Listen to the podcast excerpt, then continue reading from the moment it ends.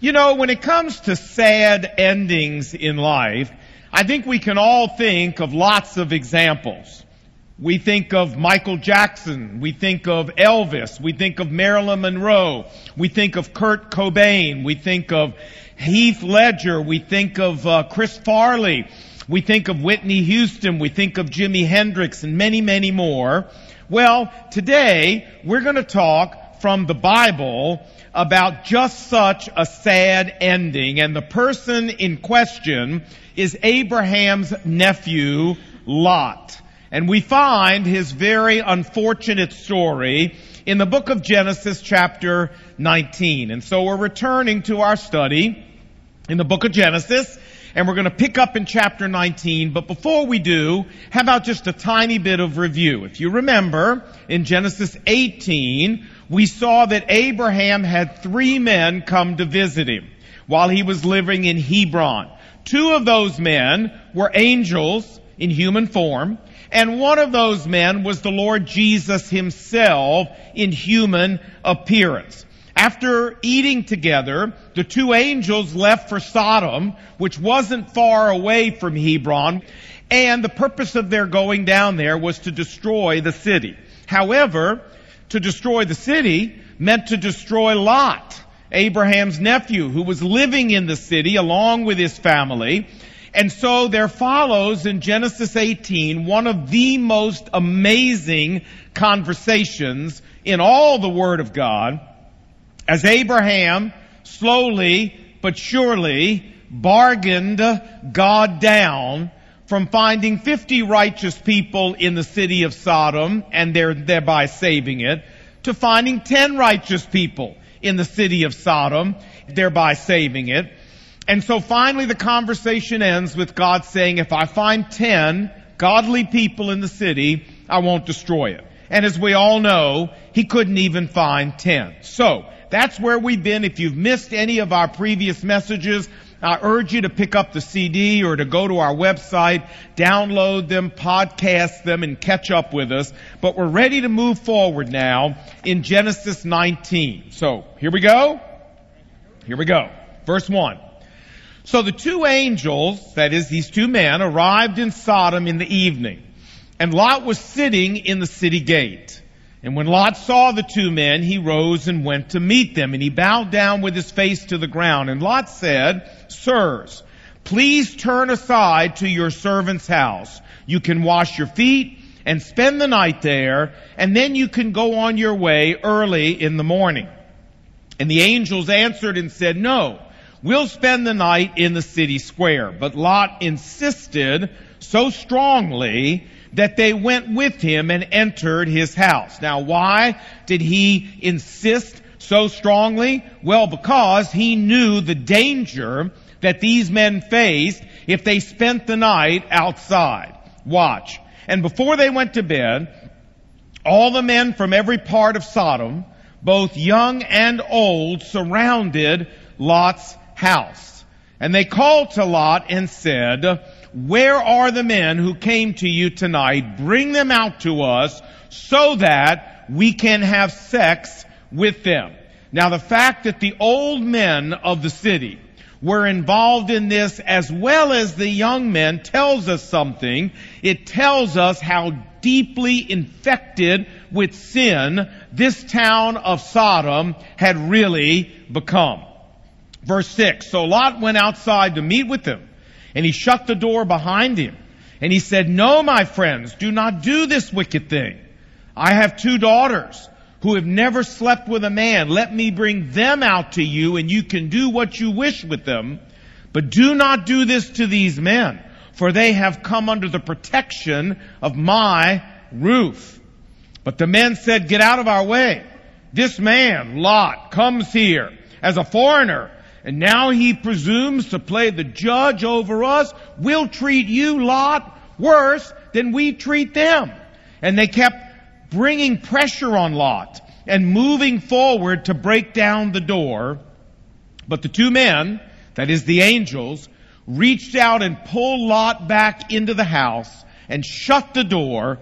Then they struck the men at the door, young and old, with blindness.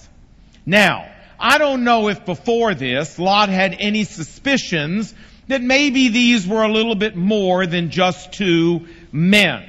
But certainly he figured that out right now. Certainly he figured out, okay, I'm not sure who these guys are, but they are some kind of angelic beings, some kind of heavenly beings. Nobody else could do what they just did otherwise. Verse 12, then the two men said to Lot, if you have anyone else in this city who belongs to you that you care about, get them out of here, because we are going to destroy this place. Well, when you read the rest of the chapter, you discover that Lot couldn't convince anyone to leave. As a matter of fact, even his wife and his daughters resisted leaving. You say, how do you know that? Well, verse 16 says, when Lot hesitated in the morning, hesitated leaving town. Why was he hesitating? Because his wife was resisting, and his daughters were resisting. Watch, the men, the angels, grabbed his hand and the hands of his wife and his two daughters and pulled them out of the city. They were not anxious to go. And as soon as the men had brought them out, the angels, they said, flee for your lives. Don't look back and don't stop anywhere in the plain, or you will be swept away also. And then the Lord rained down fire and brimstone on Sodom and Gomorrah. And thus he overthrew those cities and the entire plain and all the vegetation in the plain. But in direct disobedience to God, Genesis 19:26, Lot's wife looked back and became a pillar of salt. Now, we're not going to go any farther in the passage today. We will next week. But we're going to stop now and ask two very important questions about what we've just read. Question number one is, did the destruction of Sodom and Gomorrah happen as a real historical event, just the way the Bible has described it? Well, I believe the answer is a resounding yes, and I have two reasons for that. Number one is that the rest of the Bible says that it did. Moses, Isaiah, Jeremiah, Ezekiel, Amos all refer to the destruction of Sodom and Gomorrah as an established historical fact. As a matter of fact, the destruction of Sodom and Gomorrah is one of the most commonly referred to events in all of the Bible. 2 Peter in the New Testament, Peter says, chapter 2, verse 6, God condemned the cities of Sodom and Gomorrah by burning them to ashes, but rescued Lot. You say, but Lot, maybe all these people were wrong about it. Maybe they didn't really know the truth. Well, we certainly can't say that about the Lord Jesus Christ, the Messiah, God himself in human flesh. I mean, he can't be wrong about it. And friends, he refers to Sodom and Gomorrah 6 different times in the Gospels.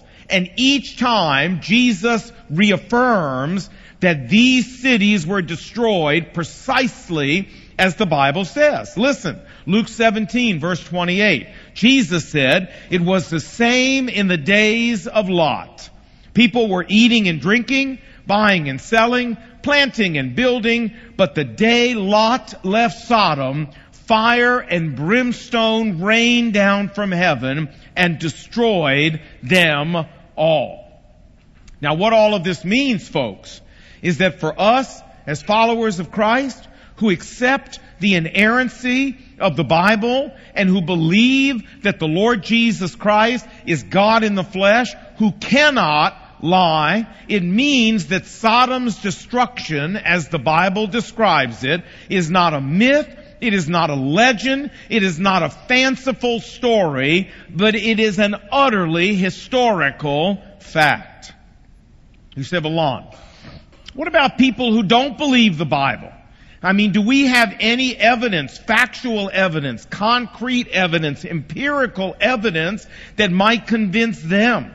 Well, we do. And that brings me to reason number two that I believe this is historical fact, and that is the archaeological and the historical evidence. In 1924, archaeologists began excavating the area south of the Dead Sea where the Bible says Sodom and Gomorrah was located. Today, it is an absolutely barren desert.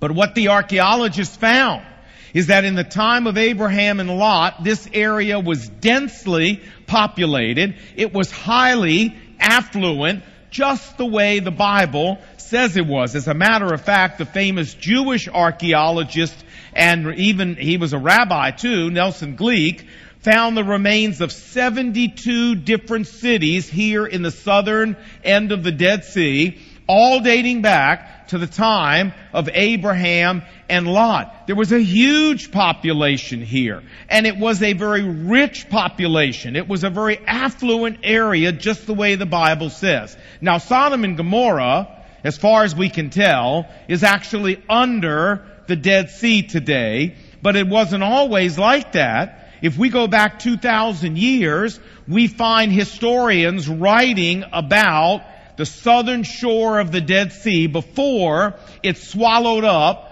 the remains of Sodom and Gomorrah. For example, Strabo, the Greek philosopher, in 100 BC wrote about this area. Josephus in 70 AD wrote about it. And the Roman historian Tacitus wrote about it in 100 AD. Here's what Tacitus said, and I quote.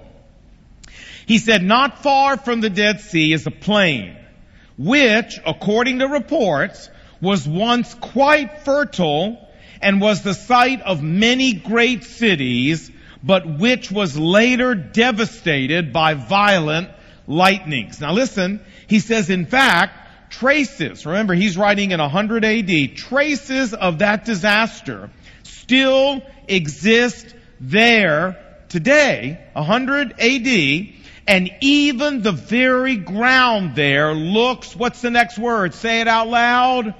Burnt, and has lost all of its fertility. End of quote. Isn't that exactly what the Bible says? The point is that when it comes to the area around Sodom and Gomorrah, my friends, the Bible and archaeology and the historical accounts from 2,000 years ago all agree that something positively catastrophic happened there. And that leads to our second question, which is, how did this event happen? The Bible's account is the Lord rained down fire and brimstone from heaven on Sodom and Gomorrah. And the Hebrew implies that whatever this stuff was, that there was a very strong sulfur content to it, that it was some kind of burning sulfuric compound that scorched the ground. So, how did this happen? Well, there are some Bible scholars, commentators, who believe that this was the case of an earthquake which released into the air huge amounts of sulfur and hydrocarbons that were in the tar pits all around there. And then this was followed by lightning, which ignited this combustible mixture that was in the air, turning it into a huge fireball that then rained down on the entire area and wiped out all life there.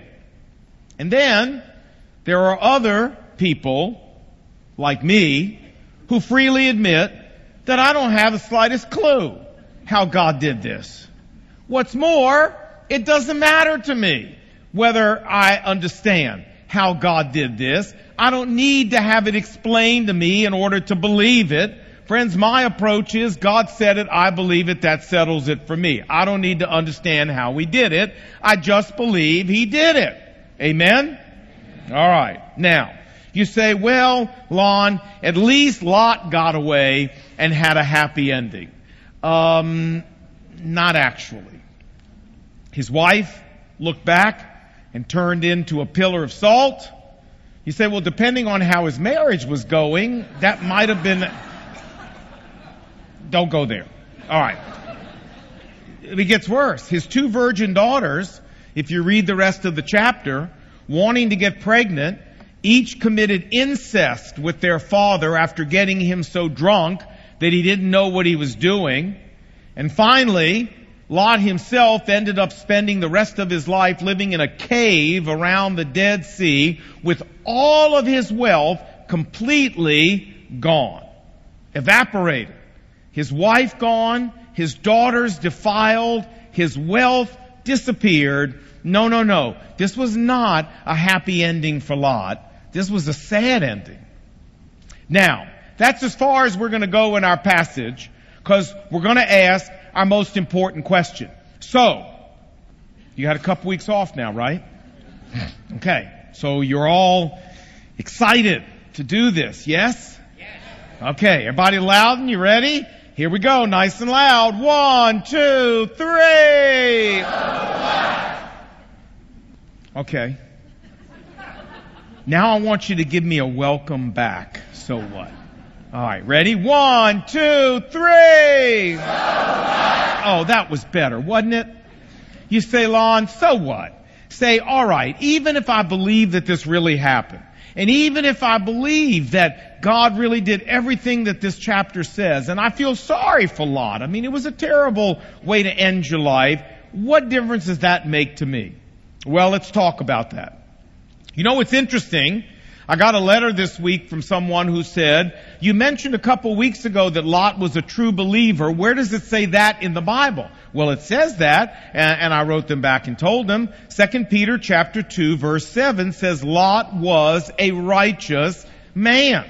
That is, he had the imputed righteousness of Christ, just like his uncle Abraham had the imputed righteousness of Christ. But you know what? Just like us, Lot was still a sinner. And he made a really bad choice that utterly botched his life up. And what was that bad choice? Friends, he chose to be greedy. Let me explain that to you. One of the key principles in the Bible, and it's aimed at keeping us out of trouble, is the principle of contentment. Listen, Hebrews 13:5, keep your lives free of the love of money and be content with what you have. Jesus said, Matthew 16:26, well, for what good is it if a man gains the whole world and loses his own soul? And 1 Timothy 6, finally, verse 9 says, but people who want to get rich fall into temptation and into many foolish and harmful lusts that plunge people into ruin and destruction. Friends, these words apply perfectly to Lot. I mean, the Bible is clear that the whole reason Lot chose to move down to the area of Sodom and Gomorrah was because of the wealth there and the affluence there. Genesis 13, verse 10, Lot saw that the Jordan Valley down around Sodom and Gomorrah was well watered like the land of Egypt. And the Bible adds this was before the Lord destroyed Sodom and Gomorrah. And then isn't this exactly what the archaeologists said they found? Huh? Yeah. Next verse. So Lot set out towards the east and pitched his tents near Sodom. But, and don't miss this, this is the key point in the whole message tonight, Lot was already wealthy. Friends, he was already rich. Now, Genesis 13:5 says Lot, who was moving about with Abraham, also had flocks and herds and tents, and the land, the two of them had so much, the land couldn't support them while they stayed together because their possessions were so great. The point is Lot had no need for more. He already had more than he needed. But he was greedy, which is why he moved to Sodom, a place he had no business going to. You say, how do you know that? Genesis 13, verse 13, but the men of Sodom were wicked and sinning greatly against the Lord. Let me ask you folks, do you really think what was going on in Sodom was a secret? Do you really think the people living in Canaan didn't know what was going on down in Sodom and what the people down there were engaged in? Of course they knew. You think Lot, before he moved down there, didn't know what was going on down there? Of course he did. And as a godly man, he, Lot, should have been moving farther away from sin, not closer to it, but his greediness for more and more and more drove him to make a really bad choice. that is, the Apostle Paul said, 1 Timothy chapter 6, plunged him into ruin and destruction and pierced him through with many a grief. Now, let's stop talking about Lot and let's talk about you and me, shall we? And let's ask the question of ourselves, when is enough enough? I mean, if God blesses us with all the food we need, and God blesses us with all the shelter we need, and God blesses us with all the clothing that we need, and then God, even in His mercy, gives us a lot more than just the basics. I mean, friends, when is the time just to thank God for all of this and enjoy it and use it for God's work and stop looking for ways to just make more and more and more? I mean, when does that time come? Jesus said, watch out and be on your guard against all kinds of greed, for a person's life does not consist of the abundance of their possessions. Having a bunch of stuff is not going to make you and me happy. And having more stuff is not going to make us happier. Look, Jesus said, watch out for greed. It'll get you. It was greed that brought down Bernie Madoff. It was greed that put Congressman Randy Cunningham behind bars. It was greed that ruined Kenneth Lay and brought Enron down and devastated the lives of thousands of innocent people. I mean, we've all seen the movie Wall Street, where Gordon Gekko, Michael Douglas, says, greed is good, greed is right, greed works. And we know how it ended for him. Greed, Jesus says, is not good, and it is not right, and it doesn't work. Greed took all these people down, and Jesus warns us that if we're not careful, it can take you and me down too. You say, wait a minute, Lon. Whoa, stop. Nope, right there. That's enough. What you're saying? Well, Lon, it's almost un-American. I mean, the whole capitalistic system is built around getting more and more and more and more and more. I mean, shouldn't people try to better themselves, Lon? Shouldn't people try to improve their economic condition? As followers of Christ, is there anything wrong with us working hard and trying to get ahead in life and be successful? No. No, I'm not saying that there is, and the Bible doesn't say that there is. The Bible calls us to work hard and be diligent. There's nothing wrong with working hard to try to get ahead and be successful, so long as we don't do what Lot did. You say, what do you mean by that? So long as we don't allow greed to cause us to compromise our integrity and compromise our moral purity and compromise our obedience to God, so long as we don't let greed cause us to mistreat people and step on people and hurt people and damage people just so we can get more. So long as greed doesn't cause us to neglect our spouse and neglect being our children and being the kind of parent we ought to be. So long as greed doesn't cause us to rob God in our giving and consume everything on ourselves. No, nothing wrong with working hard to get ahead, as long as it's sanctified ambition. And what's the definition of sanctified ambition? Friends, it's ambition that doesn't drive us towards sin and towards disobedience to God. Greed does that, just like it did for Lot. Abraham had sanctified ambition. He went the other direction. He went the other direction. And may I say, just before we close, don't forget, greed is a slippery little devil. Jesus said, watch out for all forms of greed. In other words, greed is not just about money.